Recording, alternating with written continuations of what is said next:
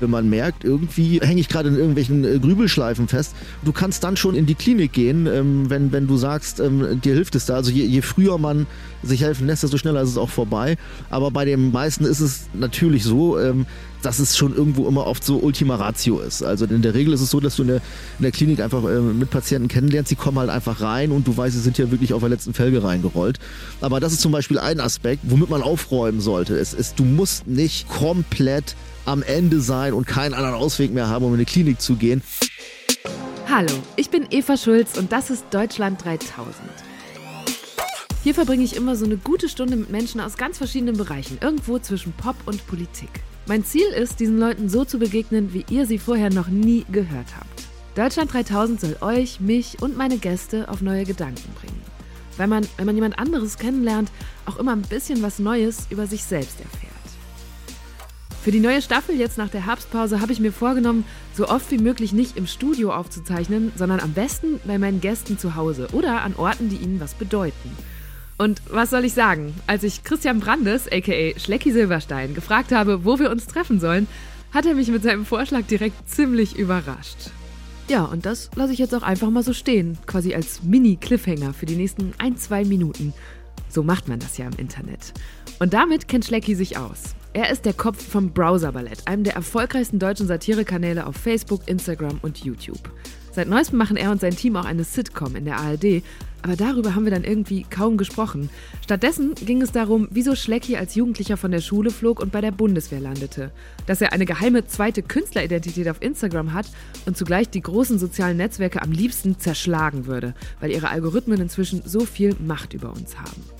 Wir haben über sexistische Weihnachtsgeschenke geredet und warum das Brettspiel Monopoly Schleckis Meinung nach auf den Index gehört. Am Ende kamen wir auch noch auf eine Zeit zu sprechen, die gar nicht lange her ist und, glaube ich, in seinem Leben viel verändert hat. Schlecki hat nämlich Depressionen und war deshalb letztes Jahr in einer Psychiatrie. Hier bei Deutschland 3000 räumt er mit Klischees auf, die es über diese Einrichtungen gibt und teilt ein paar Dinge, die er von seinen Klinik-Buddies gelernt hat. Schlecki und ich kennen uns schon seit einigen Jahren, aber eigentlich kann man das nicht wirklich kennen nennen.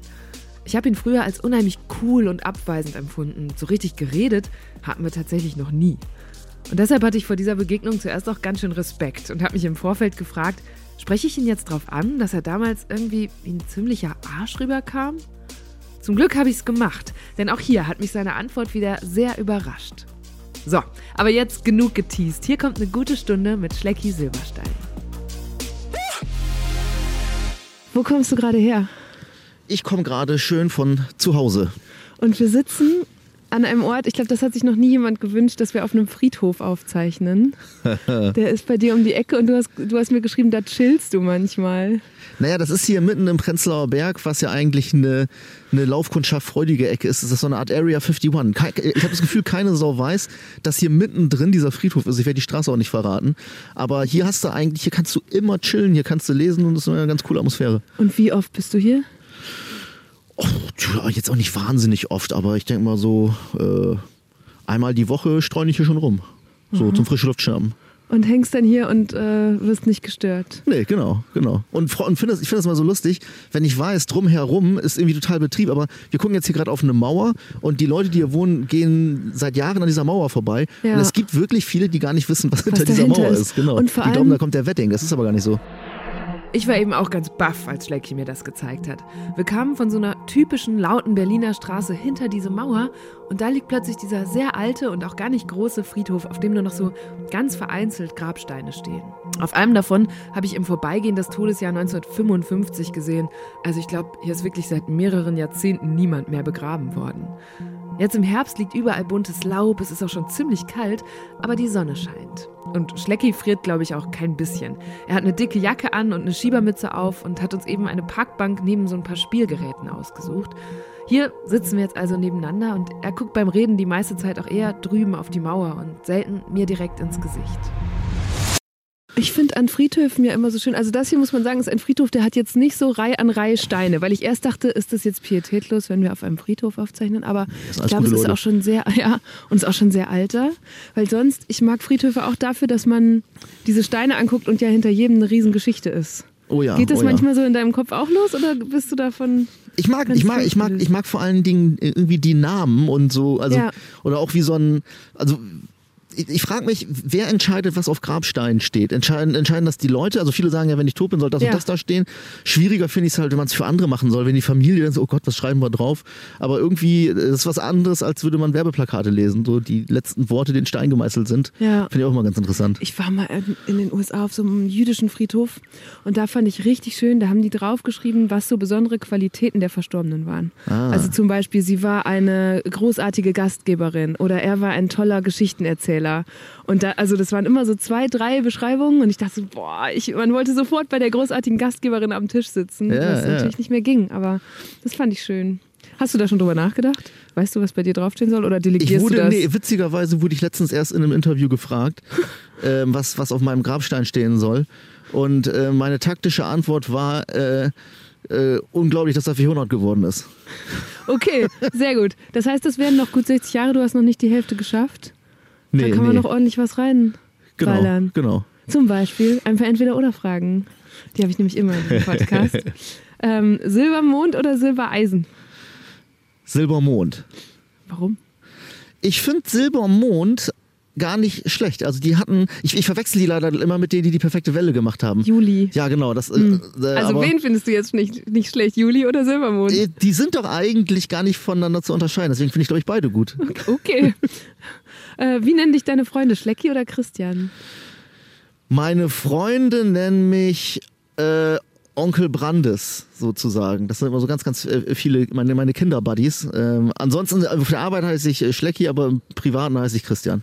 Onkel Brandes klingt wie jemand, ich muss sofort denken, wie man sich so auf die Schulter haut, wenn man sich sieht und wie jemand, der einem irgendwie Ratschläge gibt oder sich immer kümmert.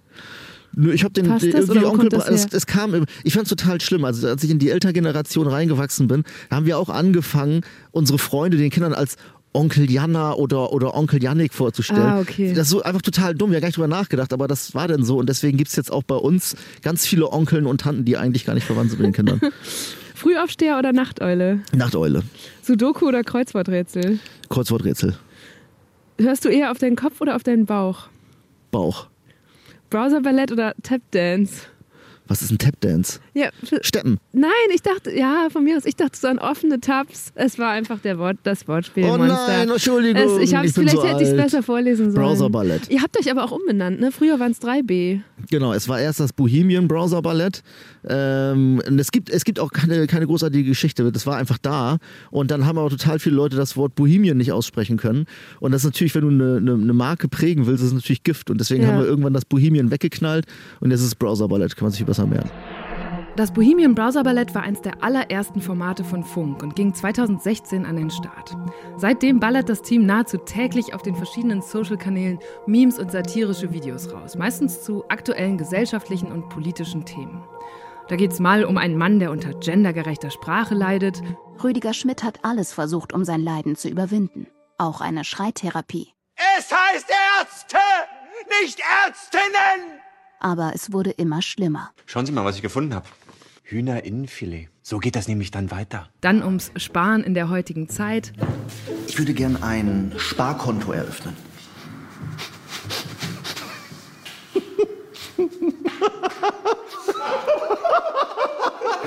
Ich kann nicht mehr. Er möchte ein Sparkonto eröffnen. Und am Ende wollen Sie vielleicht noch äh, Zinsen auf Ihr Geld oder was? oder um Boulevardjournalismus. Herr Reichert, dringende Redaktionssitzung. Massencrash auf der A7. Gibt es Tote? Ja, es war ein Schulbus dabei. Fotos der Toten? Hochauflösend. Das jüngste Opfer ist erst elf. Ich kann die Klicks schon hören. 2019 wurde das Browser-Ballett mit dem Grimme-Preis ausgezeichnet. Damals meinte die Jury, Zitat, solcher Humor tut weh. Soll er auch. Durch die Brust ins Hirn. Seit kurzem passiert genau das auch in der ARD-Mediathek. Die neue Sitcom heißt auch Browser-Ballett, spielt hinter den Kulissen einer fiktiven Late-Night-Show und ist gespickt mit Gastauftritten von Klaas Häufer Umlauf über Karl Lauterbach bis hin zu Michaela Schäfer. Äh, Ich habe auch zum Browser Ballett direkt eine Frage, nämlich wie stehst du zu Sitcom-Lachen aus der Konserve, dafür oder dagegen? Das kommt ganz drauf an. Ähm, und witzigerweise bei äh, unserer äh, aktuellen Browser Ballett Sitcom ha- hatte ich manchmal das Gefühl, einfach doch mal zu experimentieren mit Lachern aus der Konserve. Ich kann dir nicht sagen, was ist. Es gibt so ein, es gibt, es gibt dem Ganzen so ein anderes Gefühl. Also, na klar, sagt man Lacher aus der Konserve, das machst du, wenn der Witz irgendwie nicht lustig ist. Und das stimmt auch ganz oft. Aber ein guter Gag und ein Lacher aus der Konserve, der hat irgendwie nochmal so was Heimeliges. Das erinnert mich immer so ein bisschen an Schrecklich nette Familie, wo eigentlich auch ganz gute Gags waren, die man heute alle gar nicht mehr erzählen darf. Aber ähm, ich habe mich dann am Ende dagegen entschieden, weil es halt nicht mehr zeitgemäß war. Aber irgendwie mag ich manchmal Lacher aus der Konserve. Okay, also es ist nicht mehr zeitgemäß. Das ist ja auch interessant. Ich, ich gucke viel zu wenig Sitcoms. Ich habe immer, selber hat mich das so abgeschreckt, dass so Witze für mich vorgekostet werden sozusagen und vorgelacht. Aber ich wusste nicht, dass man es, wenn du jetzt sagst, nicht mehr zeitgemäß, eigentlich auch gar nicht mehr macht. Aber da, aber da, also dann ist es eigentlich auch schon wieder zeitgemäß. Also Ja, das war ja das, was ich sozusagen in, in, in Redaktionssitzungen manchmal so angesprochen habe. Ähm, das ist halt, das ist so ausgelutscht, dass es schon wieder neu ist, weil keiner haut eine Lache aus der Konserve rein. Und ich, und ich fand es auch so witzig, ich hätte gerne neue Lacher aus der Konserve Mhm. aufgenommen. Und zwar deutsche Lacher. Es gibt ja die US-Lacher, die sind hahaha, aber deutsche Lacher sind mal oh, Und so Schenkelklopfer. Genau so, oh, oh. Oder, also der deutsche Lacher ist eher so, oh Gott, das, oh Gott darf ich jetzt lachen? Oh, Oder so ein kollektives. Genau, genau, Ja, genau. oh, das wäre Und richtig Dann hätte gut. ich gerne so eine ganz, ganz, ganz frische neue deutsche Konserve aufgenommen mit einem, keine Ahnung, mit einem Dieter Nuhr Publikum oder so. Aber das wäre dann alles zu aufwendig gewesen. Jetzt haben wir einfach keine Lacher. Jetzt muss, jetzt muss man sogar selber lachen bei uns. Anstrengend, wirklich anstrengend. Äh, wenn deine Frau dir zu Weihnachten einen Fallschirmsprung schenkt, freust du dich oder kriegst du Angst? Dann würde ich mich aufregen, weil es in meinen Augen sexistisch ist. Ich finde, dass Männer und gerade auch Väter äh, werden unterm, unter Weihnachtsbaum sehr sexistisch behandelt. Es gibt immer nur Alkohol, Fallschirmsprünge, irgendwas für die Wirklich? Werkstatt. Was ist denn gegendert an einem Fallschirmsprung? Das ist, du bist ein Mann äh, muss aus dem Fallschirm springen, wie ein Fallschirmjäger. Das ist etwas, wo du deinen Mut beweisen kannst. Ich würde so. sagen, nein, ich bin ein Mann mit Gefühlen und ich will hier nicht zu Weihnachten äh, so, ein- so, so, so ein Klischee entsprechen. Aber Was sie denkst du könnte es ja mitmachen. Ja, das ist was anderes. Das wäre eine gemeinsame Ja, von Erfahrung. mir aus. Also ich habe Okay. mich einfach, ich habe mir, ich habe ehrlich gesagt, habe ich mir vor Wochen irgendwann, ich habe immer so eine Notiz im Handy mit den Gästen, die so kommen. Ja. Und dann habe ich mir irgendwann reingeschrieben, wäre Schlecki der Typ für einen Fallschirmsprung und habe jetzt versucht, es in die Entweder-Oder-Fragen reinzuquetschen. Okay, aber ganz kurz, ich würde nie, nie, nie im Leben Fallschirm springen. Niemals. Also es ist einfach Okay. statistisch gesehen, ähm, du kannst dabei draufgehen und wenn was schief geht, geht alles schief. Ich verstehe es nicht. Also es gibt so viele coole Nervenkitzel. Ich bin absolut kein Was Fallschirmspringer-Typ. wäre der bessere Nervenkitzel für dich? Der bessere Nervenkitzel wäre, äh, wo genauso viel Adrenalin kommt, was weiß ich, bei irgendeiner äh, Open Stage einen Song spielen, was ich noch nie gemacht habe. Das Mhm. wäre, glaube ich, noch viel mehr Nervenkitzel und ich kann nicht dabei sterben. Du hast richtig viele Instrumente, habe ich gehört. Ja. Aber ich habe dich nie Musik machen hören oder sehen. Vielleicht hast du mich schon hören sehen. Ähm, Wo zum Beispiel? na, ich habe, also ich, ich, ich würde sagen, ich bin ein nicht, nicht erfolgreich, aber auch kein erfolgloser äh, äh, Mucker auf Instagram. Aber das ist halt, das ist halt so, so mein Baby. Also keiner, keiner weiß, dass ich dahinter stecke. Und das finde ich auch cool, weil so, nur so ist, nur so funktioniert für Das mich heißt, Musik. du hast so einen Finster, so einen Account, dem niemand dir zuschreibt. Genau, genau. Auf dem du Musik machst. Genau, es ist Wie viele eine- Abonnenten hat der?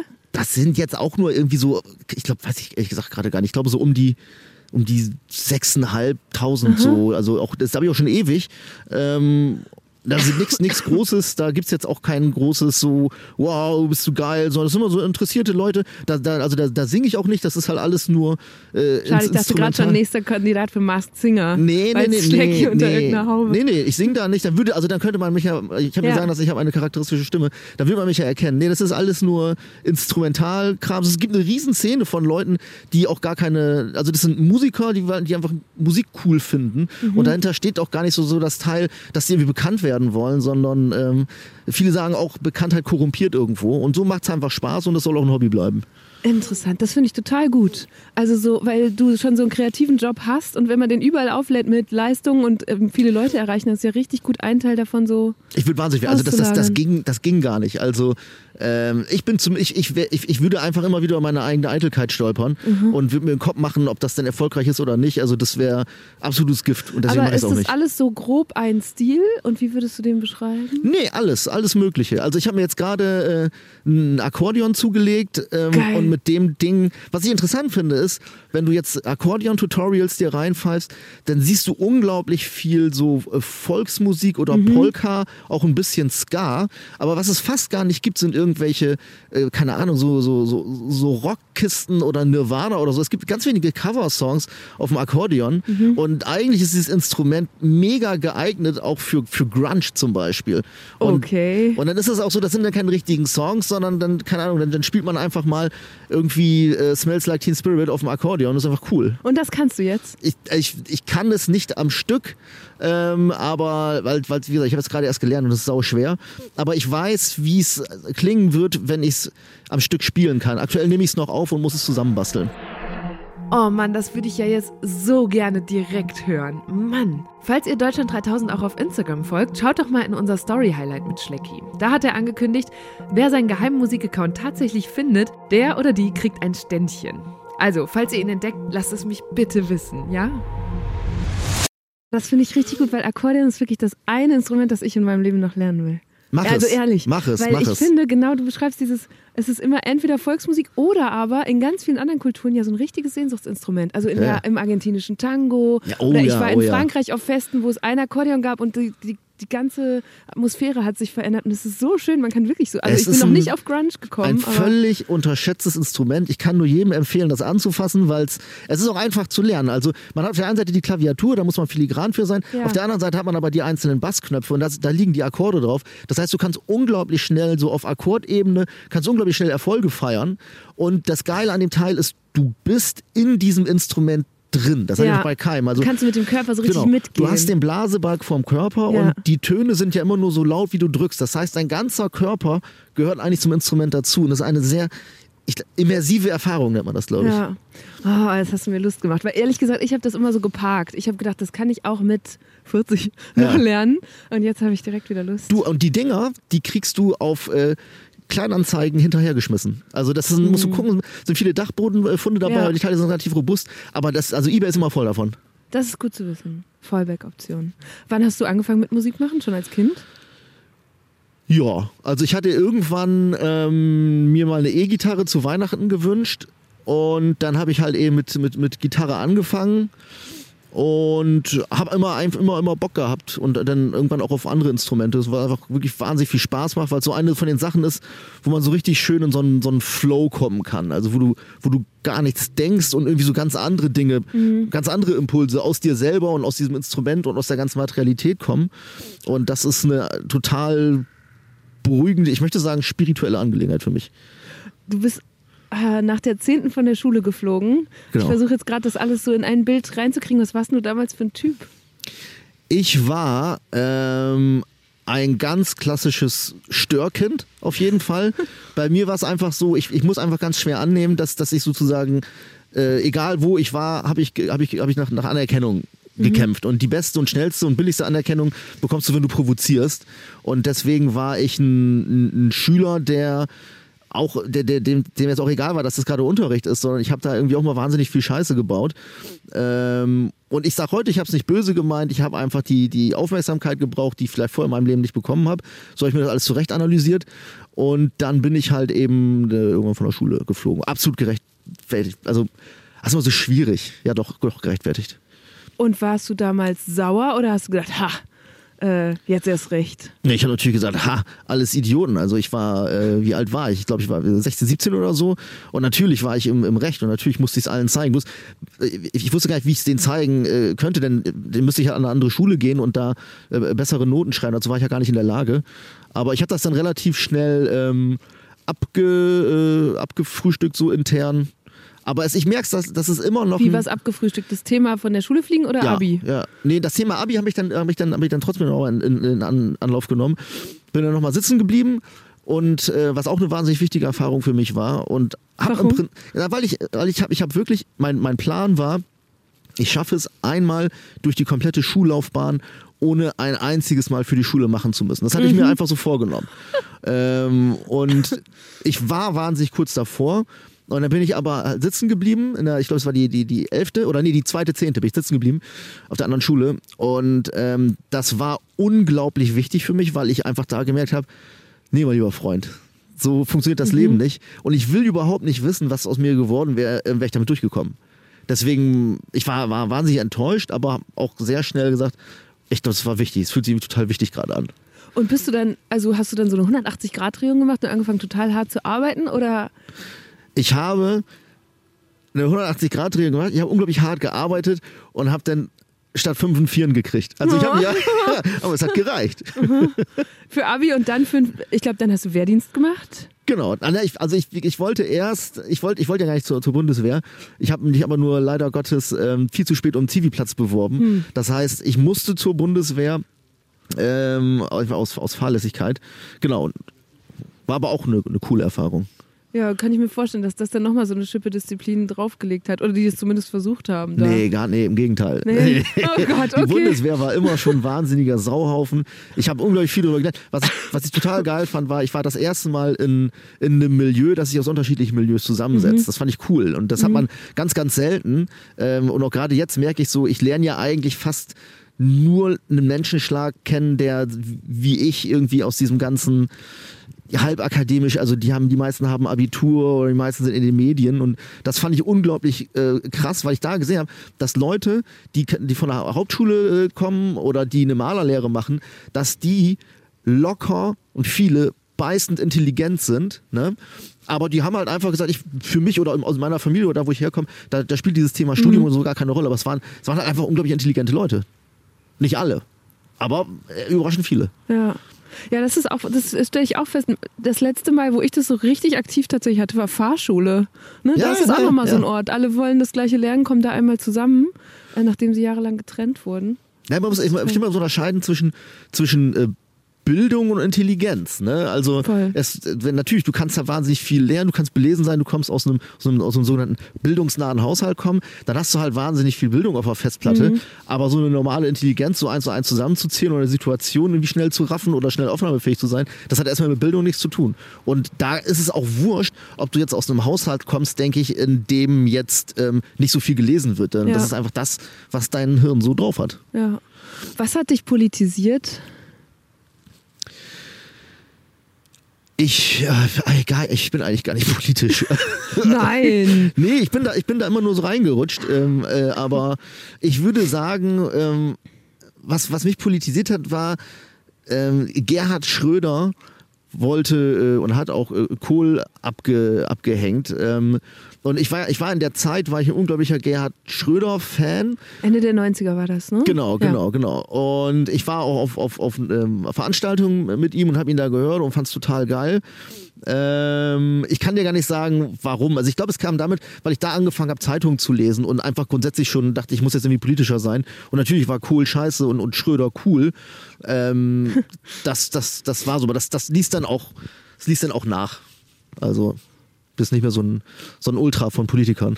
Ich frage das auch deshalb, weil du in dem Fragebogen, den wir den Gästen immer vorher schicken, geschrieben hast, die größte Herausforderung in deinem Job ist, dass es immer schwerer wird, seine ureigene Meinung zu identifizieren. Absolut. Warum? ähm, ich muss halt ganz oft zweimal, dreimal, viermal überlegen, wenn ich etwas lese oder sehe oder also zum, zum äh, Job in einer Satireredaktion gehört ja ähm, erstmal eine, eine Nachricht wahrzunehmen und dann dazu eine Haltung zu entwickeln und das Ganze dann eben wieder zu transportieren in eine Botschaft. Und ich merke, dass ich immer größere Probleme habe, ähm, eine Haltung zu entwickeln. Also ich habe immer, ich habe, ich kann halt relativ schnell abgleichen mit meinem Umfeld oder mit Social Media, was eine Haltung ist, aber ich weiß noch nicht, ob es meine ist. Ja. Und äh, in, manchmal ist es auch so, dass wenn du einfach schnell arbeiten willst, dann nimmst du halt die Meinung, die halt schon die meisten haben, die im Ja. Raum sind. Aber ähm, dann hinterher denke ich mir immer so ganz oft, wow, aber äh, fühle ich das eigentlich auch so? Und ganz oft bin ich so an so einem Punkt und sage, ich, ich, ich weiß es nicht, ich habe keine, ich habe keine Haltung. Ist das, bin ich doof? Also oder ist es okay? Kann man auch mal gar keine Mhm. Haltung haben oder so? Und das finde ich aktuell in meinem Job das herausforderndste. Hast du ein Beispiel, wo du zuletzt so richtig nochmal umschwenken musstest oder überfordert warst, dir eine Meinung zu bilden?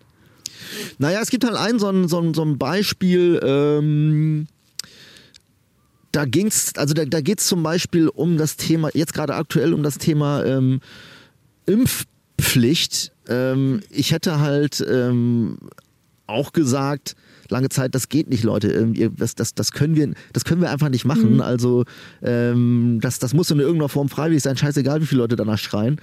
Ähm, aber ähm, habe dann auch überlegt, ist das eigentlich so und, und bin ich und vor allen Dingen auch, bin ich überhaupt qualifiziert zu einer Haltung? Ich habe ja überhaupt gar keine Ahnung und ähm, jetzt merke ich halt langsam, ähm, wenn ich mir zumindest in Deutschland die Impfquoten angucke ähm, und dass es halt eben auch so die ersten Stimmen gibt, die sagen, Leute, die keinen Bock haben, sich impfen zu lassen, die nehmen auch so ein bisschen die Allgemeinheit in Geiselhaft. Ja. Und dann höre ich ein Argument und dann ähm, ändert sich da meine Haltung. Und so offen will ich auf jeden Fall immer, immer, immer bleiben. Ich glaube, das ich bin ganz, ganz, ganz, ganz lange durch die Gegend gerannt und hatte halt so meine eine Haltung, von der ich gar nicht wusste, dass es meine ist und die, die durfte dann wirklich nur unter Schmerzen verändert werden und das ist jetzt zum Glück anders. Oh ja, die Impfpflicht. Die war ja hier vor zwei Wochen schon mal ausführlich Thema mit MIT und es war spannend zu beobachten, wie sich in der Zwischenzeit die Debatte darüber verändert hat. Lange Zeit hatten Politikerinnen und Politiker so eine Maßnahme ja kategorisch ausgeschlossen. Mittlerweile zeigen sich aber nicht wenige offen dafür oder nehmen zumindest parteiinterne Diskussionen darüber auf. Und auch in der Bevölkerung scheint sich die Stimmung zu ändern. Laut einer Umfrage des Meinungsforschungsinstituts Infratest sind inzwischen 57 Prozent der Deutschen für eine allgemeine Impfpflicht ab 18.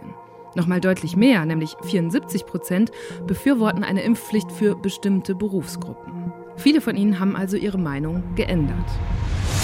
Was würdest du denn sagen, ist das Kernziel von Browser Ballett? Das Kernziel vom Browser Ballett ähm, ist Unterhaltung für die Mitte. Es klingt völlig langweilig, aber ähm, wir hatten irgendwann damit experimentiert, relativ früh schon eigentlich so in alle Richtungen auszuteilen. Also äh, wir haben uns über Linke lustig gemacht, wir haben uns über Rechte lustig gemacht. Wir haben irgendwann gesagt, lass uns doch gar nicht gucken, ähm, äh, ob es eine politische Richtung gibt, über die wir uns lustig machen, sondern lass uns einfach gucken, da, wo es ins Extrem geht, da machen wir uns drüber lustig. Und das hast du halt in allen Bereichen. Ähm, und ich glaube, das würde auch jeder aus dem Team sagen, dass das unser Anspruch ist, da vor allen Dingen auch möglichst unberechenbar zu bleiben. Und das Ganze hat halt eben auch den Zweck, dass ähm, also wenn ich zum Beispiel äh, Scherze mache über, über Linke oder über Grüne, über die man wahnsinnig viele Scherze machen kann, ähm, dann weiß ich natürlich, da lacht der Rechte drüber. Ne? Und mhm. natürlich kann es passieren, dass du Applaus von rechts bekommst. Kann, kann alles sein, wenn es dir gefällt, mir egal. Aber vor allen Dingen bin ich dann in meinem nächsten Clip, wenn ich mich halt über, äh, über, über, über ein rechtes oder erzkonservatives Spektrum lustig mache, dann nehme ich die gleichen Leute ernst. Und wenn ich jetzt nur sagen würde, ich mache jetzt äh, so eine ganz klassische ähm, linksgrüne Elfenbein-Satire, dann würden die schon sofort abschalten. Also dann hätte ich sozusagen, dann würde man mir eine Agenda nachsagen mhm. und dann kann ich auch gar nicht mehr in die Köpfe reinkommen. Deswegen ist das erst eine Sache, erstens eine Sache so Satire für die Mitte oder Humor oder Unterhaltung für die Mitte, eine Sache, mit der wir uns im Team mal identifizieren können und ich finde es auch richtig. Das ist interessant, weil das äh, da gleichen sich ja unsere Ansätze sehr. Ne? Als ich mit Deutschland 3000 angefangen habe, bei der letzten, also bei der 2017er Bundestagswahl, da war es auch so, dass wir gesagt haben, wir müssen die alle gleichermaßen behandeln und kritisieren, damit man uns nicht eine Richtung überhaupt auch nur nachsagen kann. Und ich würde auch von mir sagen, nee, das, das gelingt uns auch nach wie vor. Trotzdem passiert uns beiden das unter unseren Formaten und vielen Formaten bei Funk ständig, dass es immer heißt, ja, die sind doch komplett linksgrün versifft oder irgendwie super einseitig. Wie erklärst du dir das? Also uns nicht. Ich habe letztens noch gehört, wir sind das, das Nazi-Ballett. Ähm, ich weiß nicht, ich, ich weiß ehrlich gesagt nicht, woran es liegt. Am Ende ist es ja auch so, ähm, du hast halt eine Meinung und da, wo Funk draufsteht, ist auch Funk drin und Funk hat, hat, hat, hat sein Image und ähm, ich glaube, dass, dass das Image von Funk auch ganz oft auf die einzelnen Formate abschlägt. Ähm, mhm. ich, es bringt ja auch nichts, das Ganze dann mit der Brechstange zu korrigieren. Ähm, solange man das macht, was, was einem Spaß macht, ist ja okay. Was ich halt schade fände, wäre, wenn eben genau das passiert, ähm, was ich bei einigen Formaten beobachte, die ich jetzt nicht namentlich nennen brauche, aber wo ich einfach schon vorher weiß, welche Klientel sie bedienen, dann finde ich es ähm, dann finde ich es halt künstlerisch auch nicht mehr spannend. Also ich werde bei, es gibt Formate, die gerade auch so für die Schwiegerelterngeneration gedacht sind. Da liegt es in der Natur der Sache, dass du auch jetzt keinen mehr so wirklich in den Sessel drücken willst, sondern mhm. das ist eher so, ich glaube, in der Generation ist es auch so, du schaltest ein, weil du auch das hören willst, was du gerade eben mit deinem Partner schon am Tisch besprochen hast. Also da geht es auch, glaube ich, gar nicht mehr so um, um, um die große künstlerische Herausforderung. Es sind Szenen, die betroffen machen. Immer mehr Großstädter flüchten aufs Land. Sie fliehen vor Lärm, Verkehr und Gedränge im Biomarkt. Drei Personen auf 85 Quadratmeter Altbau. Da ist auch kein Leben mehr. Bürgermeister Jürgen Schwocho kümmert sich um die Versorgung der Neuankömmlinge. Seit Monaten versucht er, der Städterschwemme Herr zu werden. Wir haben gesagt, hier kommen gut ausgebildete Fachleute. Wer braucht Yogalehrer oder Modedesigner? Wir haben hier zehn Yogalehrer, keinen einzigen Klempner. Wir können vielleicht auch dazu sagen, wir haben auch mal quasi nicht wirklich zusammengearbeitet damals, aber unter einem Dach gearbeitet, 2017, seitdem kennen wir uns. Genau. Da saßen wir äh, in der gleichen Firma, in den gleichen Räumlichkeiten. Und ich weiß aber noch, ich habe da jetzt auch noch drüber nachgedacht, damals habe ich immer das Gefühl gehabt, dass dein Team und vor allem du da wie so unter so einer gläsernen Glocke war. Man kam da nicht so richtig ran. Du warst eher so der abweisende Typ, der da so durch die Gegend schlufte und so ein bisschen so grummelig, immer so Schultern hochgezogen. Das hat sich geändert, finde ich. Wir haben jetzt letzten Sommer gedreht zusammen und da dachte ich, huch, Schlecki ist ganz anders drauf. ähm, wa- warum, wie warst du damals? Warum war das so? Unsicher, also eine nackte Unsicherheit. Ich meine, meine Unsicherheit, ähm, die kompensiere ich grundsätzlich mit Arroganz und äh, damit, dass ich, dass ich, dass ich abweisend bin. Das habe ich irgendwann gelernt. Und wenn ich mich in irgendwelchen äh, Situationen nicht besonders sicher fühle, dann habe ich mir hinter, hinterher immer von Menschen, die, die ich da noch nicht abgefuckt habe, sagen lassen, äh, du, als ich dich kennengelernt habe, äh, da fand ich dich irgendwie total unmöglich, irgendwie total abweisend. Ähm, und wenn man dich länger kennenlernt, dann weiß man, so bist du ja eigentlich gar nicht. Und ich bin mir ziemlich sicher, das ist halt eine, das ist, das ist irgendwie so eine Art, oder ich weiß es auch, das ist eine, das ist eine Art Rüstung. Interessant. Ja, wie eine Rüstung. Es war wirklich, das finde ich interessant, dass du das sagst. weil Es war wie eine Rüstung, an der man so abgeprallt ist aus Ja, zwei ja, Metern genau. Entfernung schon.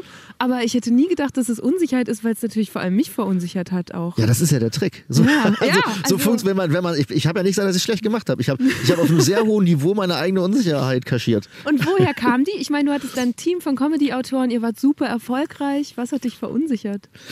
Naja, man darf ja nicht vergessen, dass ich, ähm, oder ich darf nicht vergessen, dass ich ganz, ganz, ganz, ganz lange immer alles allein gemacht habe. Also ähm, ich habe ich hab nie in Teams gearbeitet und ich habe auch eigentlich nie so wirklich mit, mit Menschen gearbeitet, ähm, sondern Mit Memes. ja, so, und ich, und ich habe also ich habe ich habe eigentlich wahnsinnig lang, fast mein ganzes Leben lang ähm, so eher so in meinem eigenen meiner eigenen Suppe gekocht und ähm, habe das dann auch lernen müssen ähm, aus aus diesem aus diesem äh, relativ autistischen und auch sehr selbstgerechten Arbeitsethos rauszukommen und ähm, mich mich mich in Ges Gesellschaft zu schlagen.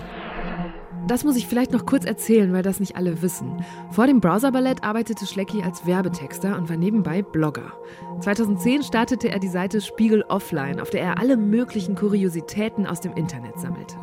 Ein anderes Projekt, Spleen24, war ein Tumblr, bei dem Menschen anonym ihre witzigsten Spleens einreichen konnten. Man könnte sagen, Schlecki hat Memes schon gefeiert, bevor wir überhaupt das Wort kannten. Aber klar, da hat er vermutlich die meiste Zeit einfach alleine vorm Computer gesessen und höchstens virtuell Kontakt mit anderen Menschen gehabt. Ich bin gerade jedenfalls ganz ja, erleichtert, dass ich mich getraut habe, ihn auf damals anzusprechen und ihm zu sagen, dass er echt nicht so ein Sympath war. Dass die Erklärung dafür ausgerechnet Unsicherheit sein könnte, darauf wäre ich sonst nie gekommen. Aber also das, was du sagst, das, da bist du, ähm, da bist du in einer sehr illustren Gesellschaft. Das ist wirklich ein, ein Muster, an dem ich auch versuche zu arbeiten, dass wahnsinnig, wahnsinnig viele Leute immer das Gleiche sagen, wenn sie zumindest sich entweder die, die Zeit nehmen, mit mir umzugehen, oder aber viel öfter noch mit mir einfach gefangen sind, zum Beispiel im gleichen Team, äh, dass sie dann sagen, ey, am Anfang, da fand ich, du warst ein Arschloch. Tut mir leid. Und äh, jetzt tut's mir leid, dass du es ja eigentlich gar nicht bist. Ja, das ist ein ich- Muster. Und ich dachte, es ist richtig interessant, weil ich habe dann halt, als wir, wir haben letztes, war das letzten Sommer? Ja, letzten Sommer haben wir so einen Sketch zusammen Ja. gedreht. Und da dachte ich, puh, mal gucken, wie das wird. Jetzt kommt Schlecki wieder, wir hatten uns lange nicht gesehen. ja, ja. Und dann kamst du da rein und warst erstmal vom ganzen Äußeren oder von deiner so Erscheinung ganz anders, viel offener, aufgeschlossener, geduldig. Und du hattest das, du hast es so ernst genommen. Also du hattest dich, glaube ich, wirklich ungelogen mindestens fünfmal so viel mit deinem Text beschäftigt wie ich. Und es war dir richtig auch als Schauspiel und nicht als, ja komm, wir drehen jetzt hier mal so einen kleinen Sketch. Das war wirklich für mich eine richtige Überraschung, aber ja auch toll. Also wir hatten ja auch Spaß und es ist alles gut gelaufen. Ja. Ey, das nervt mich halt einfach kolossal. Jedes Mal, wenn ich über Kinder rede, mauerst du. Mauer?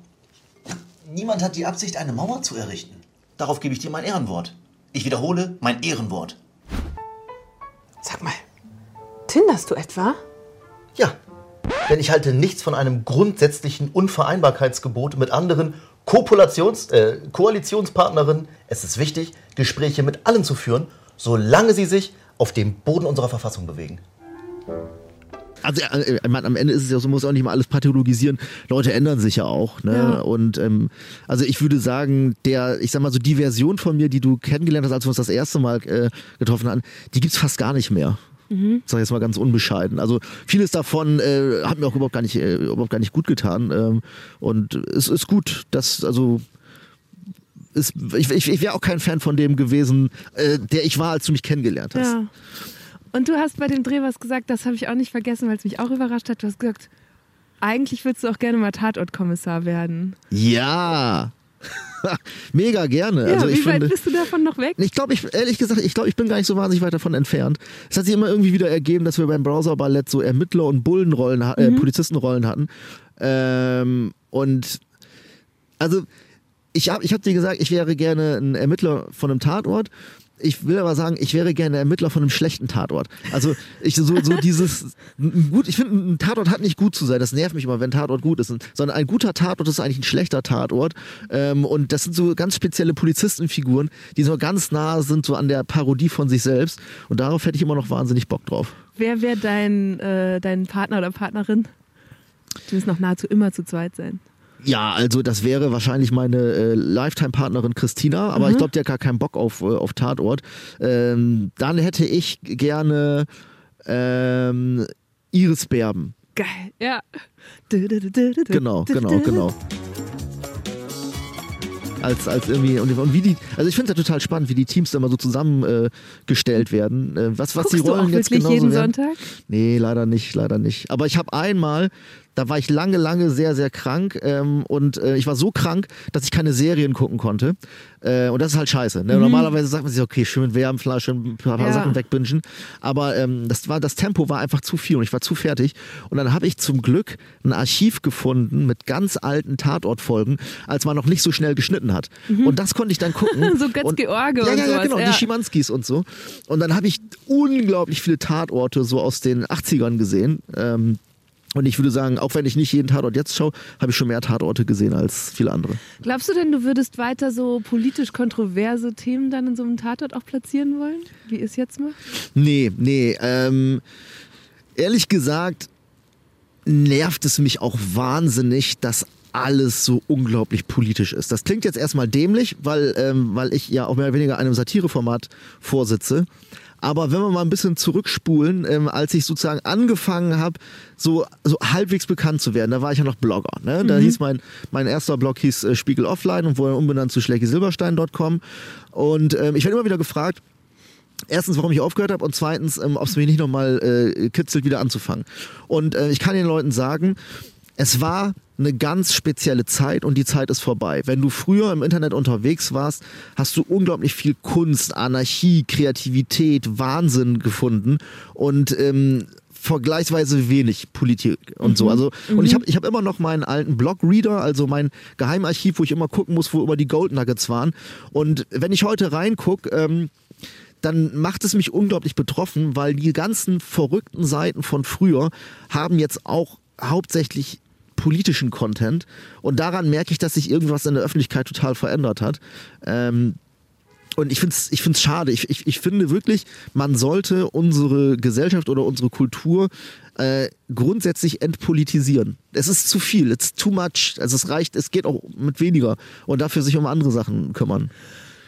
Man könnte jetzt auch sagen, ist doch super, wenn das auch in der Popkultur ankommt, weil es noch mehr Leuten einen Zugang schafft zu politischen, gesellschaftlichen Themen. Ja, im Sinne des Pluralismus bin ich da auch deiner Meinung, aber individuell sage ich nee. Also, es, ist, es ist einfach insgesamt zu viel Politik. Ich sage ja nicht, dass es aufhören soll. Ich sage nur, wenn wir gerade in der Kunst und in der Popkultur, wenn wir einfach sagen, 50 Prozent weniger Politik, wir haben immer noch viel zu viel Politik, aber dafür ist das Spektrum ein anderes. Und ich habe das Gefühl, dass, dass, dass Politik auch nicht immer den Zweck hat, wirklich für Veränderungen zu sorgen, sondern dass ein gewisses politisches ähm, Auftreten auch, auch in Teilen manchmal so eine Art Accessoire, so ein bisschen Lametta ist, dass Mhm. irgendwie die Künstler zeigen können, dass sie irgendwie auch conscious sind und nicht nur irgendwelche albernen Künstler Ja. sind. Und ich kaufe das oft nicht ab. Ähm, und es gibt so viel zwischen Menschen, was man trotzdem in der Kunst besprechen kann. Deswegen ähm, gerne weniger Politik. Eine Sache, die ich ganz spannend fand, ist, dass du als jemand, der eigentlich gerade noch zumindest, noch nicht in der Tatortrolle, ähm, vor allem lustigen bis hin zu zynischen, satirischen Content macht, dann aber auch ein ganz ernstes Anliegen hast, nämlich als Vorstand der Gesellschaft für digitale Ethik. Und Ja. da quasi ganz ernsthaften Aktivismus betreibst. Wie ist es dazu gekommen? Ich hatte irgendwann mal ähm, ein Buch angefasst, weil ich sozusagen als, als, ich, noch, als ich noch Blogger war, habe ich mir schon eingebildet, dass ich grundsätzlich die Dynamiken des Internets verstehe. Dann kam mein erster Sohn und ich habe mich, und mein, mein erster Gedanke war irgendwie, nachdem ich sagte, oh, der ist cool, war mein zweiter Gedanke schon bald, ey, wenn der jetzt ein Teenager wäre oder so, ich würde völlig ausrasten. Ähm, und habe mich dann so ein bisschen verstiegen in der These, dass die meisten Probleme, die wir so um 2014 hatten, dass sie immer irgendwie mittelbar oder unmittelbar mit der Digitalisierung zu tun haben. Und dann hatte ich diesen Verdacht und habe den Verdacht daher recherchiert. Und ähm, natürlich war ich auch in meiner, in meiner, in meiner Blase dass ich diese These stützen wollte. Aber diese These, so vermessen sie klingt, hat zumindest ein ganzes Buch gefüllt. Ähm, und dann war es halt so, dass ich ganz oft dann auch Anfragen hatte ähm, für, für, für Lesungen oder Vorträge und ich konnte denen halt alle gar nicht nachkommen. Und einmal weiß ich noch, das war eine, eine Schule in Stuttgart und dann dachte ich, fuck, ey, genau da musst du hin an der Schule, da würde ich am liebsten sprechen. Ähm, und ich hatte halt einfach keine Zeit. Und dann habe ich gesagt, gut, dann muss ich im Prinzip mehr werden, jetzt mal auf Deutsch gesagt. Und dachte mir, es gibt ja bestimmt noch andere Leute, die, ähm, die dieses Thema ähm, Digitalisierung und vor allem auch die Schattenseiten spannend finden und die Lust hätten, sich dazu engagieren. Und so ist es dann zu einem Verein gekommen. Ähm, wir haben jetzt noch nicht, äh, noch keinen einzigen Digitalkonzern gestürzt, soweit würde ich nicht gehen. Aber es ist erstmal cool zu wissen, dass man sich regelmäßig mit Leuten trifft, die da auch so das gleiche, die gleichen Sorgen haben. Und der, das ist die Gesellschaft für digitale Ethik. Genau. Und das heißt, das Ziel ist, die großen Digitalkonzerne stürzen. Genau, genau. Also, das, also man muss ihn nicht stürzen, es äh, zerschlagen reicht völlig. ähm, aber das ist ähm, absolut äh, notwendig, glaube ich. Ähm, und ich, was, ich, was ich spannend finde, ist, als ich das Buch ähm, 2016 geschrieben habe, da war der, das Image von Digitalkonzernen nicht exzellent, aber auch nicht ramponiert. Und es hat sich in der Zeit, ähm, auch komplett ohne mein Zutun natürlich, äh, wahnsinnig viel verändert, weil eben äh, wir hatten jetzt gerade wieder ein spektakuläres äh, Whistleblowing von der Frances Hogan und das, das, das summiert sich und mittlerweile ähm, bin ich, ich bin recht guter Dinge, dass wir ähm, als, als, als, als dass die vernetzten Gesellschaften jetzt schon viel, viel äh, aufgeklärter und kritischer sind, als wir es noch vor drei, vier Jahren waren. Wirklich, findest du nicht, dass die Pandemie gerade manchmal eher das Gegenteil beweist? Die Pandemie ist leider natürlich nochmal so ein, so ein Lucky Punch von allen Digitalkonzernen. Das spielt ja einfach wahnsinnig in die Karten, das stimmt.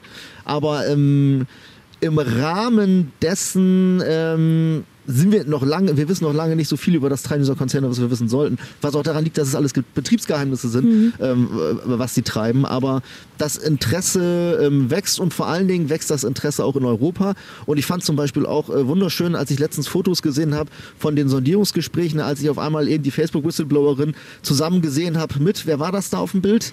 Ja, ich glaube, die haben alle sich fleißig Selfies geholt Genau. Ja. von ihr. Ne? So, aber das ja. fand ich schön. Da sagte ich, okay, cool. Das ist nicht, nicht selbstverständlich, dass man so jemanden einlädt, gerade wenn es Mhm. darum geht, brauchen wir ein Digitalministerium, ja oder nein? Mhm. Oder ähm, also das fand ich schon mal ein schönes Zeichen. Und ich glaube, sowas wäre vor drei, vier Jahren noch nicht passiert. Frances Horgan heißt diese Whistleblowerin, die früher selbst bei Facebook gearbeitet hat. Sie wirft dem Unternehmen vor, gefährliche Inhalte, Desinformation und Hassrede nicht so stark einzudämmen, wie es möglich wäre.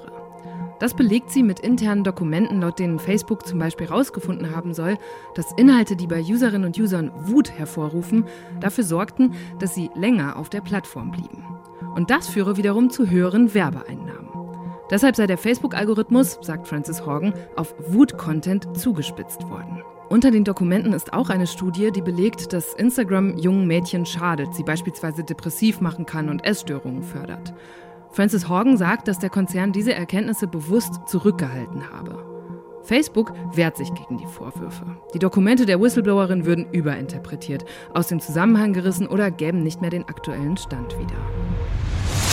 Was würdest du dir denn wünschen, gerade jetzt, wenn da irgendwie diese Ko Koalitionsverhandlungen stattfinden? Was müsste Politik tun?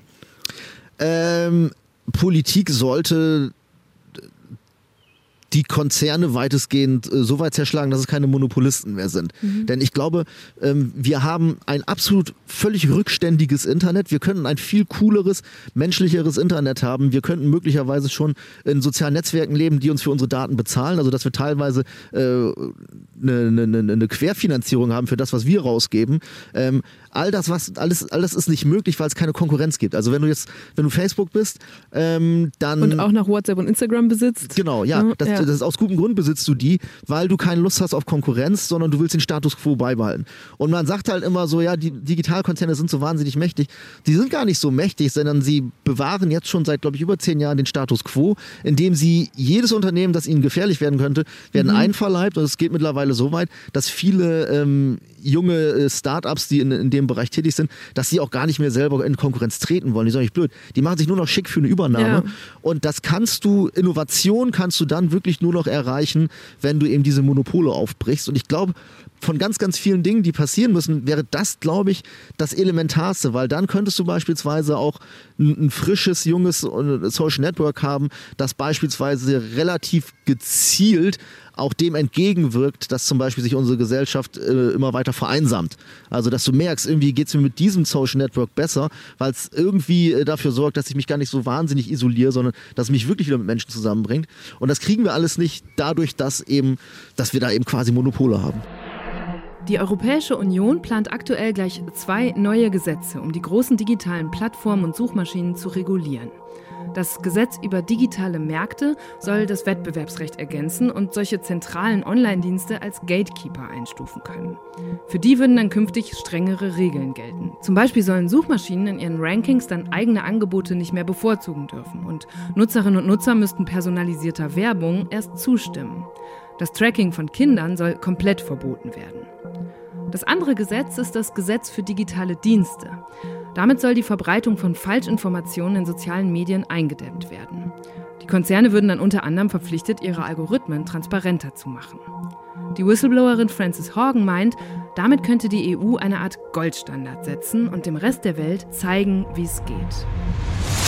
Vor gut zwei Jahren hast du auch mal geschrieben, dass eigentlich Politiker und Politikerinnen per se kein Social Media nutzen sollten, um nicht einzuzahlen auf das Geschäftsmodell dieser Plattform. Würdest du das heute immer noch so sehen? Ja, na klar, es gibt da einen absoluten Interessenkonflikt. denn streng genommen, ähm, sobald wir auf Instagram was teilen oder auf Facebook was schreiben, arbeiten wir der Energielehre mhm. nach für eben diese Unternehmen. Nur weil wir dafür kein Geld bekommen, heißt noch lange nicht, dass wir dafür arbeiten. Also wir produzieren eben den, den Rohstoff Daten und genau das tun Politiker auch. Ähm, und das äh, gehört sich an der Stelle nicht. Ähm, auf der einen Seite. Auf der anderen Seite ist es halt eben es ist ja es ist ein Unternehmenstool, also die Kommunikations- und Informationsinfrastruktur ähm, macht zwar Spaß und wir können uns vernetzen, aber es ist halt einfach immer noch ein Unternehmenstool und damit wird Geld verdient und da hast du ähm, als Politiker einen Interessenkonflikt mhm. und sollte es da eigentlich nicht sein. Zugleich machst du es ja auch, ne? Deine Formate sind auch Facebook, Instagram, YouTube-Formate, die woanders ihre Zielgruppen viel schwieriger finden. Genau, aber ich mache ja auch keine Politik.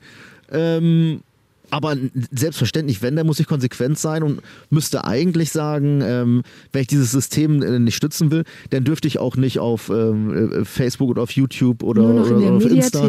Genau, dürfte ich da gar nicht publishen. Und da sieht man auch wieder, ähm, was die Gefahr von ähm, Monopolen ist. Sie zwingen dich in Situationen, sie halten dich in Situationen gefangen. Ähm, mhm. Ich, das, das System und das Monopolsystem, das, das ähm, setzt mir mehr oder weniger die, die Pistole auf die Brust und sagt, wenn du so arbeiten willst, wie du arbeiten willst, wenn du dein Einkommen haben willst, was dir zusteht, dann musst du unsere Tools nutzen. Mhm. Und daran erkennt man auch wieder, das ist auch, das ist eine andere Form von Preisdiktat. Also wenn du ein Monopol bist, kannst du eben sagen, die Preise sind so, so und so. Und die Bedingungen sind so, so und so. Und für mich sind die Bedingungen als jemand, der in, äh, in den Medien publishen will, wie man so schön sagt, dass ich eben diese Kanäle nutzen muss. Eine Forderung, die auch immer wieder aufkommt, ist ja, dass die ihre Algorithmen transparent machen sollen, wo sie dann auch sagen, hey, das Betriebsgeheimnis, davon leben wir. Hältst du es für realistisch, dass das trotzdem jemals passiert? Naja, also wenn es passiert, dann werden alle sagen, Alter, warum denn nicht gleich? Also davon hm. gehe ich nämlich mhm. aus. Ähm, dass man, ich, ich glaube, wenn die Algorithmen ähm, äh, preisgegeben werden, dann werden alle sagen, ja, das war so klar, klar wie Kloßbrühe. Warum haben wir eigentlich mehr als zehn Jahre lang äh, den Unternehmen gesagt, okay, äh, ja, ihr macht das schon irgendwie. Das ist im Prinzip genauso, wie man lange Zeit der, der Zigarettenindustrie gesagt hat, ja, das ist, das wird schon alles hinhauen. Bis man dann irgendwann mal festgestellt hat, was, das ist krebserregend? Das kann ja nicht sein. Stimmt, ich denke auch gerade, es ist ein bisschen, als würden wir im Supermarkt keine Lebensmittelangaben haben, ne? Ja, ja, keine genau. Inhaltsangaben. Genau, so, exakt was so ist ist denn es. da drin? Oh, Zuckergehalt, hm, interessiert mich Ja, nicht. ja, genau. Das ist halt exakt so. Und ähm, was ich halt mag, und der Vergleich ist nicht von mir, sondern der kursiert schon länger, ist zum Beispiel der, der äh, Vergleich mit der, mit der Tabakindustrie, weil es da unglaublich viele Parallelen gibt. Ähm, und du kriegst jetzt von äh, Social Media kriegst du keinen Krebs. Das mag richtig sein, aber gerade im Bereich psychische Erkrankung ähm, ist es halt ein, ein wahnsinnig gefährliches Tool. Und in, wenn man wahrscheinlich diese Algorithmen durchblicken würde, wenn, wenn sie Transparenz wären, dann würde man wahrscheinlich auch schnell feststellen, dass dort eben relativ unethische ähm, Methoden der, der ähm, jetzt muss ich es sagen auf Englisch, weil ich nicht weiß, wie das Ja. heißt auf Deutsch, Behavioral äh, Addiction, also verhaltensgebundene Abhängigkeiten erzeugt Mhm. werden.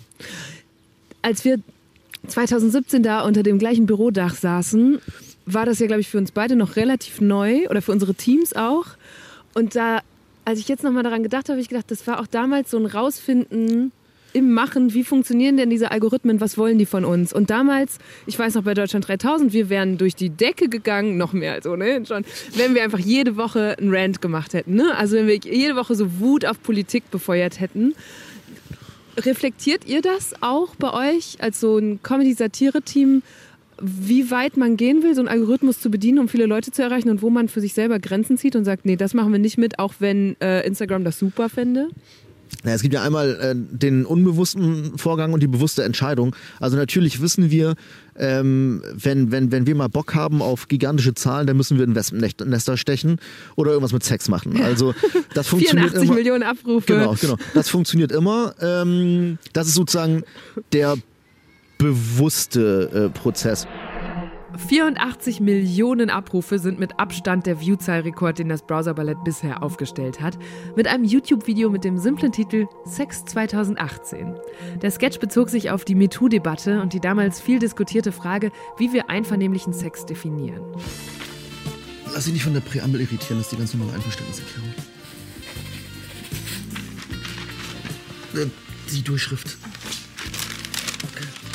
Das Video ist wirklich lustig und es zeigt nackte Haut. Aber 84 Millionen? Das waren selbst für Browser-Ballett-Verhältnisse bombastische Zahlen. Irgendwann wurden Schleckys Team und auch Funk skeptisch und haben sich das mal genauer angeguckt. Es stellte sich raus, ein Großteil der Views kam aus Indien. Da ist Pornografie nämlich nicht so leicht zugänglich wie in Deutschland und deshalb suchen viele Inderinnen und Inder auf YouTube nach Sexvideos und wurden offenbar fündig. Da ist die Frage, wie, wie, wie anständig ist das? Aber so ist es halt einfach, ne? Wir alle wissen, wir haben unsere Jobs auch nur so lange, wie uns die Leute zugucken. Ähm, aber was ich viel, was ich, was ich viel äh, schwieriger finde, ist das, was wir eben auch gerade hatten mit der Haltung. Was ist eigentlich meine Haltung? Wenn die Mhm. Prozesse oder die Entscheidungen unterbewusst stattfinden und du sagst, ich werde jetzt dieses Thema bedienen, weil ich der festen Überzeugung bin, dass man es genau so sagen muss, dann bildest du dir ein, dass du diese Methode, ich mache jetzt einen Rant und ich mache etwas sehr Polarisierendes, dass das plötzlich aus dem Brustton oder mit dem Brustton Ja. Deiner eigenen Überzeugung formuliert wird, dann ist es schwierig und dann bescheißt man sich selbst. Ähm, deswegen finde ich es okay, wenn man, wenn man sagt, okay, also komm, lass es uns machen. Ein Rant geht einfach immer ab. Lass uns nicht zu viele Rants machen, dann wären wir durchschaubar, aber ich weiß, was ich tue. Das andere ist, ich glaube daran, etwas äh, genau so sagen zu wollen. In Wirklichkeit sind schon längst irgendwelche Algorithmen bei Lichte betrachtet ähm, an den Schaltstellen der Entscheidung, dass ich so mache. Mhm. Wer ist denn gefährdeter im Umgang mit sozialen Medien und all diesen Plattformen? Sind es unsere Eltern und Großeltern oder Kinder und Jugendliche? unsere Eltern und Großeltern haben ja immer noch eine Welt ohne Internet kennengelernt. Ähm, ich, ähm, ich, ich behaupte, dass es am gefährlichsten ist, wenn du äh, in eine Welt hineingeboren wirst, die genau so funktioniert. Also in der Entscheidungen ähm, abhängig davon sind, wie, äh, wie Algorithmen funktionieren. Und wenn du vor allen Dingen lernst, ähm, von, von Kindesbeinen an im Prinzip, ja, dass, äh, dass, dass, dass du einen Wert hast, dass alles, was du tut, Mhm. tust, einen Wert hast. Also dass du, du lebst ja mit Zahlen auf. Alles, was du tust und denkst und machst, kann man an irgendwelche Zahlen hängen.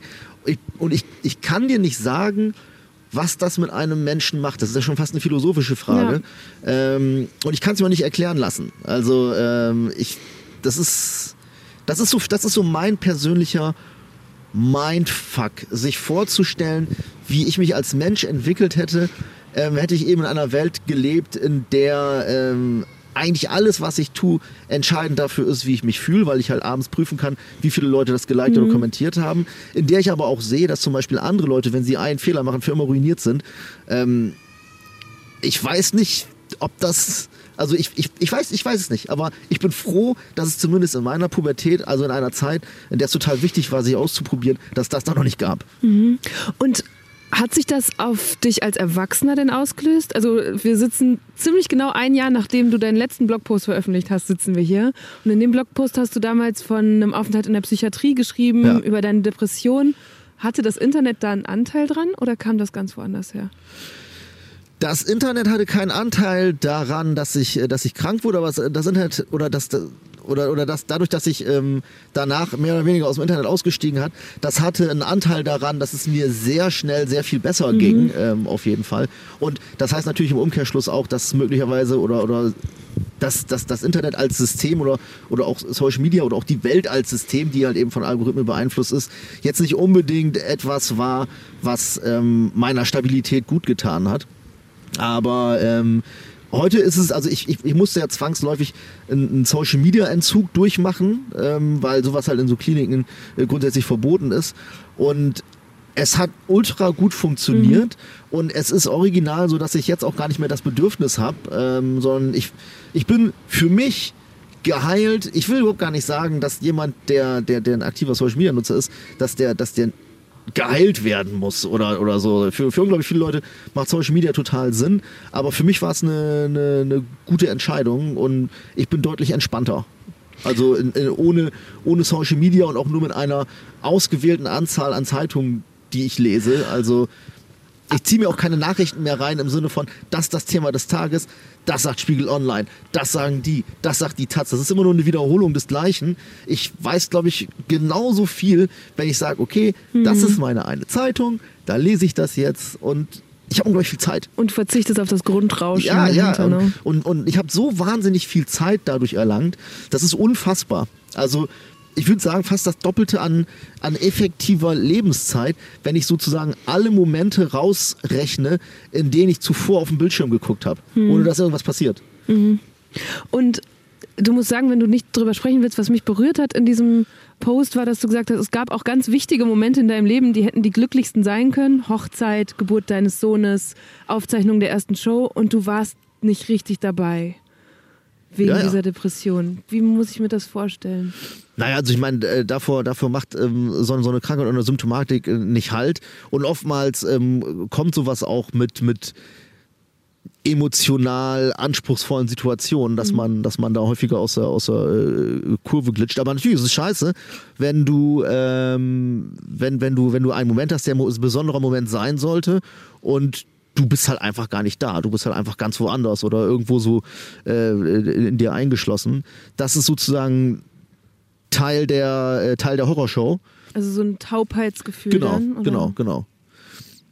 Aber was halt, also was ich in, in dem Zusammenhang, also mir ging es vor allen Dingen äh, mit, mit, mit, mit dem Artikel oder dass ich über die Krankheit geredet habe, darum, ähm, gar nicht so sehr, dass ich zum hundertsten Mal erzählen wollte, dass es Depressionen gibt, sondern ähm, ich fand es halt einfach, ich war, ich war wahnsinnig überrascht über den absolut, die absolut positive Erfahrung eines, eines Klinikaufenthalts. Ähm, und das, das ist im, im, im Wesentlichen so mein Beweggrund, warum ich mich für das Thema ein bisschen mehr engagiere, weil es ganz anders ist, als man sich vorstellt und es auch, da kommt wieder der Bogen zum Internet, es ist teilweise wirklich grotesk, ähm, was sich für, für Horror-Stories auch so durchs, Ja. durchs, durchs Internet schleifen, was da angeblich Und so passiert. Klischees, ne? Ja, aber das Ja. hast du nicht nur bei, bei Psychiatrien, das hast du im Prinzip bei unglaublich vielen äh, Gesundheitseinrichtungen. Auch da zeigt sich die Digitalisierung, die ja das Wissen der Welt eigentlich dem- demokratisieren wollte, nicht von der besten Seite. Ich stelle mir gerade vor, dass bestimmt Menschen uns zuhören, denen es auch so geht, gerade wie dir damals. Was ist der Moment, an dem man in die Psychiatrie gehen oder sich einweisen lassen sollte? Unterschiedlich. Also ähm, ich glaube, man kann, man, man, man kann schon sehr früh, wenn man merkt, irgendwie ähm, äh, hänge ich gerade in irgendwelchen äh, Grübelschleifen fest. Why not? Geh, äh, du kannst dann schon in, in, in die Klinik gehen, ähm, wenn, wenn du sagst, ähm, dir hilft es da. Also je, je früher man sich helfen lässt, desto schneller ist es auch vorbei. Aber bei, dem, bei den meisten ist es natürlich so, ähm, dass, dass es schon irgendwo immer oft so Ultima Ratio ist. Also dass, dass, dass äh, in, der, in der Regel ist es so, dass du in der, in der Klinik einfach äh, mit Patienten kennenlernst, sie kommen halt einfach rein und du weißt, sie sind ja wirklich auf der letzten Felge reingerollt. Aber das ist zum Beispiel ein Aspekt, ähm, was, äh, womit man aufräumen sollte. Es ist, du musst nicht komplett am Ende sein und keinen anderen Ausweg mehr haben, um in eine Klinik zu gehen. Es reicht auch gern schon auf der halben wenn du beispielsweise merkst, okay, so langsam kann ich zum Beispiel nicht mehr arbeiten. Also ich, ich, musste, ich muss Urlaub machen, weil ich nicht mehr arbeiten kann. Das ist, finde ich, schon mal ein ganz, ganz guter Punkt, an dem man sagt, so, hey, vielleicht ist eine, eine Klinik jetzt das Beste, vielleicht ist das ja Sweet Spot. Ich bin noch nicht ganz am Arsch. Wenn ich jetzt in die Klinik gehe, dann komme ich vielleicht auch effektiv schneller wieder raus aus der ganzen Kiste. Hm. Und so eine Klinik, was ist das für ein Ort? Wie sah das aus? Und weil du gerade gesagt hast, es ist ganz anders, als man sich das vorstellt. Was war für dich überraschend damals? ähm, wie einfach das Ganze da äh, gehalten wurde, beziehungsweise ähm, dass, dass die, die Werte, die in, in, in, im Spätkapitalismus oder in unserer Leistungsgesellschaft gelten, die waren genau anders, also war genau verkehrt in, mhm. in, in der Klinik. Und das fand ich an Anfang... Gib mal ein Beispiel. Also das, das schönste Beispiel ist immer noch, äh, meine Lieblingsgeschichte aus der, aus der Psychiatrie ist, äh, wir haben, äh, abends haben wir mal Brettspiele gespielt ähm, und wir haben in, in einer Runde zusammen Monopoly gespielt. Und es, es war unmöglich, es ging gar nicht, denn wir waren in der Runde und haben die ganze Zeit einander Geld geliehen oder irgendjemand hat dann, ähm, musste zu viel Miete zahlen und hat gesagt, fuck, ich kriege hier gerade irgendwie total den Rappel äh, und dann so um Gottes Willen behalt und alle leihen sich Geld. Und dann haben wir irgendwann so nach zweieinhalb Stunden gesagt, ey, wenn wir so weitermachen, dann werden wir dieses Spiel spielen, bis wir sterben. Ja.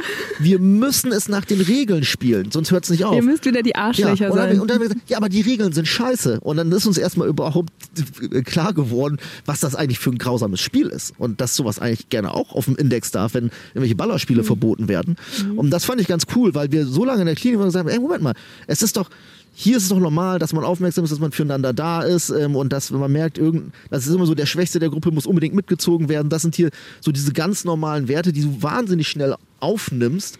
Ähm, und dann merkst du irgendwie so, wow, das ist, das ist ja aber okay, das ist aber nicht normal. Wobei die meisten am Ende noch aus der Klinik rauskommen und sagen, ähm, ich weiß jetzt für mich, dass die Welt hier in der Klinik, das ist die normale Welt und die Welt draußen ist nicht normal. Und das muss ich jetzt irgendwie diese Erfahrung muss jetzt verheiraten mit der Realität. Mhm.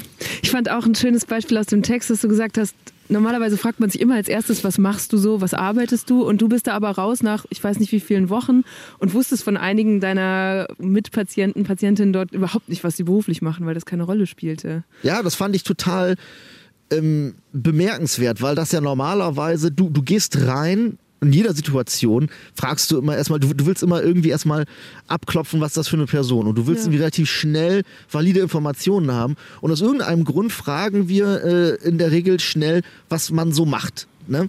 Und da wusstest du, ähm, die Leute sind wahrscheinlich, bevor sie in die Klinik gegangen sind, haben sie erstmal beurlauben lassen. Und das ganze Thema Job und so ja red nicht drüber, nicht hier drin. Mhm. Ähm, und deswegen ähm, hat man darüber auch gar nicht geredet. Und wenn diese Komponente fällt, äh, fehlt, dann fragst du, wie geht's denn dir so und bis hin zu, äh, was hörst du so für Musik? Eigentlich Dinge, die wahnsinnig viel mehr Aussagekraft über eine Person mhm. haben, als ähm, der Beruf, mit dem sie vielleicht auch nicht ganz freiwillig ähm, ihr Geld verdienen. Ja. Machst du das heute im Alltag? Versuchst du das zum Beispiel anders zu machen? Mit anderen ersten Fragen auf Leute zuzugehen? Na, die Sache ist die, es ist natürlich sehr awkward. Ne? Und diese Awkwardness, äh, ich kann jetzt auch nicht behaupten, dass ich die immer überwinden kann. Also natürlich gibt es gewisse gesellschaftliche Codes und äh, wenn ich irgendwelche neuen Leute kennenlerne und mit denen über Arbeit quatsch, so, das ist jetzt erstmal, dann, dann, dann, dann lebst du wie auf Schienen und das ist nicht awkward. Ähm, wenn, ich, wenn ich fragen will, was deine Lieblingsfarbe, kann es sein, dass, äh, dass die Leute denken, äh, äh, man, kann, also man, man sollte auch nicht übertreiben, man kann, man kann das mischen. Es reicht, wenn man, finde ich, wenn man relativ schnell irgendwie doch an einen Punkt kommt. Ähm, also ich mag zum Beispiel über Musik. Einfach mal mhm. dann irgendwann zu fragen, was so dein, dein, dein Musikgeschmack. Denn ähm, die Antwort ist auch deutlich leidenschaftlicher als ja, ich bin in der Logistik. Ja. So, äh, denn Ja. das, wir, es ist nichts, auch wenn wir manchmal anders tun. Unsere Herzen hängen gar nicht so sehr an unseren Jobs. Unsere Herzen hängen an unseren Leidenschaften, an der Musik, die wir hören, an die Kunst, die wir mögen. Und das sagt wahnsinnig viel mehr aus äh, über den Menschen als der Beruf. Das finde ich ist eigentlich mal so ein richtig gutes, ja, wie so persönliches Mini-Projekt, sich vorzunehmen, mit anderen Fragen oder Themen in ein Kennenlernen mit einer neuen Person zu starten, als immer mit dem Beruf. Ich hätte zum Beispiel ein paar Fragen für euch im Petto, die in diesem Podcast immer richtig gut funktionieren. Zum Beispiel, was war deine letzte richtig gute Investition? Oder was ist ein typischer Geruch deiner Kindheit? Oder auch der Deutschland 3000 Klassiker, was hat dich politisiert? Das führt eigentlich immer zu spannenden Geschichten und Gesprächen. Vielleicht habt ihr ja auch solche Fragen. Schreibt mir das doch mal auf Instagram. Ein letzter Aspekt, auf den ich gerne noch bei dem Thema eingehen würde, weil der in diesem Text, in deiner Reflexion darüber öfter aufgeploppt ist, ist Männlichkeit. Ja. Was hast du darüber gelernt, was deine, Männ- was deine Männlichkeit damit zu tun hatte, dass du da gelandet bist? Ähm, zunächst einmal der, der, der absolute Klassiker, dass Männer sich einfach ums Verrecken nicht helfen lassen. Das ist ein kulturelles Ding. Ähm, wahnsinnig viele Männer, da gibt es auch äh, äh, Studien drüber, die ich jetzt nicht zitieren kann, aber es ist belastbar, ähm, sterben lieber, als sich helfen zu lassen. Und gerade auch dieses Ding, ich brauche Hilfe, dazu ist ein Mann deutlich später bereit als eine Frau. Und das ist also wie dumm ist das? Das ist, es ist, nichts spricht dafür, außer das Bild, dass man irgendwie ein bisschen härter ist. Aber wenn man genau nachdenkst, je früher du dir helfen lässt, desto länger bist du hart. Ähm, und das sind, das sind so, so, so irrsinnige Annahmen, die man einfach so, so, so mitschleift, aber ähm, viele Männer benachteiligen sich selbst strukturell eben über diese, über diese Ideen, dass man sich nicht helfen lassen muss. Denn dann, wie gesagt, der geile Typ, der du bist, der bist du dann nicht besonders lang. Das kannst ja auch nicht sein. Wobei es ja umgekehrt auch, ich habe neulich irgendwo gelesen, da hieß es, dass oft äh, Weiblichkeit ist etwas, das ich jetzt zum Beispiel einfach habe, während Männlichkeit ständig performt werden muss und dann ja oft auch strukturelle Vorteile bedeutet. Ne? Also es ist ja auch gelernt, wenn du hier besonders einen auf Macker machst oder dich mit ganz vielen anderen Männern verbrüderst, dann kannst du daraus auch Vorteile gewinnen. Sonst wäre es, glaube ich, hätte sich ja schon geändert, wenn es nur ich sage mal, finanziell vielleicht oder karrieristisch gesehen vielleicht. Das würde ich so unterschreiben. Also wenn es wirklich nur darum geht, Geld zu verdienen oder, äh, oder, oder Insignien der Macht anzusammeln, dann hast ich du als schon auch Mann... sozial. Okay, da hätte ich, ich, den Unterschied hätte ich nämlich gemacht. Also da hätte ich gesagt, du hast als Mann die Nase vorn. Aber wenn es darum geht, wenn du sozusagen dein Reichtum eher in der Qualität deiner Beziehung bemisst, da hast du als Frau die Nase vorn. Das ist jetzt mal so für mich so meine, meine Faustformel. Es kommt halt immer ganz drauf an, worum es einem jetzt gerade geht. Ich will um Gottes Willen nicht sagen, dass äh, Männer strukturell benachteiligt sind und Frauen nicht. Man muss immer nur gucken, in welchem Bereich. Und ich glaube, in diesem ganzen Bereich ehrlich zu sich selber sein, ähm, Bezug zu den eigenen Gefühlen zu haben, ähm, dass, dass da Männlichkeit auch wahnsinnig oft ein total dämliches Gefängnis ist. Und da kommt es dann einfach leider auch zu oft zu, ähm, zu, zu, zu einem Druck, der, der, der, der, der wahnsinnig viele Männer dann irgendwie aus der Bahn wirft. Das Gefühl, dass wahnsinnig viele Männer äh, unter, unter einem ganz schönen Paket leiden, das ihnen so kulturell auf die Schultern gesetzt wurde. Aber dadurch, dass alle ihre Buddies genauso sind, merkst du gar nicht, dass irgendwas nicht stimmt. Hast du mal versucht, das vielleicht in deinem Umfeld unter deinen Freunden oder Kollegen so zu anzustupsen oder die zu irritieren? Deren Männlichkeit? Nee, also anstupsen, da geht's ja schon los. Also ähm, Männer wollen nicht angestupst werden oder provoziert werden, sondern äh, man muss halt einfach äh, ganz, ganz äh, offen äh, drüber reden.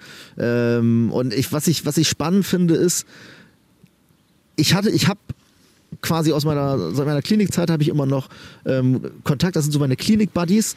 Und das ist halt so mein eines Männercluster, das ich halt unter diesen Umständen kennengelernt habe. Und wir reden auch wirklich nur über, über meistens über Dinge wie äh, emotionale Stabilität, das führt so, so weit, dass wir auch, dass wir auch, keine Ahnung, du triffst dich halt einfach in irgendeiner Fußballbar oder redest trotzdem drüber, weil das sozusagen ähm, das Thema ist, das uns ähm, zusammengeführt hat, das uns verbunden hat ähm, und das funktioniert. Also das ist auch, das ist auch gar nicht irgendwie, äh, wie soll ich sagen, das, das, das, das klingt auch gar nicht unmännlich oder irgendwie oder schwach, sondern Männer können unglaublich gut darüber reden und vor allen Dingen können sie es mit Männern machen. Also es ist viel einfacher natürlich mit einer Frau über die eigenen Gefühle zu reden, aber das ist nicht der Real Deal, sondern ähm, unter Männern ist es halt immer noch, ähm, okay, du verstehst wahrscheinlich doch ein bisschen eher, wie es ist, so sozialisiert äh, worden zu sein, Mhm. wie ich es bin.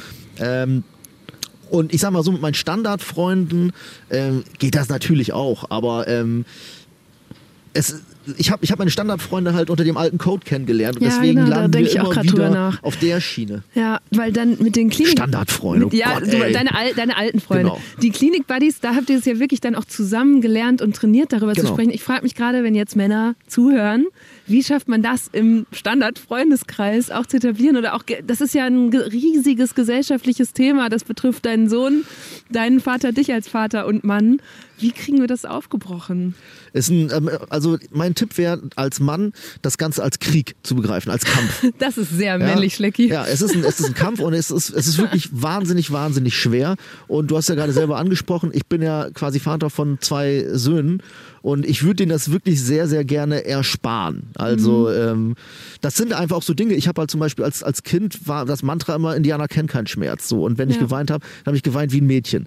Ähm, und das sind so einfache Sachen, wenn man das versucht zu identifizieren, dass zum Beispiel eben Jungs sich auch, dass, dass, dass sie auch aufgerufen werden zu weinen. Also allein schon durch Kultur, durch, durch, äh, durch Serien, die sie sehen oder auch durch Kinderbücher, fangen sie schon an, den Harten zu spielen. Und wenn du weißt, an dieser Stelle müsste mein Kind eigentlich weinen, Ja. versucht irgendwie tapfer zu sein. Und da versuchen wir halt eben genau an dem Punkt zu sagen, Alter, lass es raus, lass es raus, es spart dir langfristig ganz, ganz viele Probleme.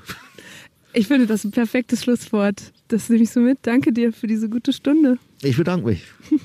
vom Friedhof. Das war eine gute Stunde mit Schlecki Silberstein. Und ich habe es ja schon ganz am Anfang dieser Folge gesagt.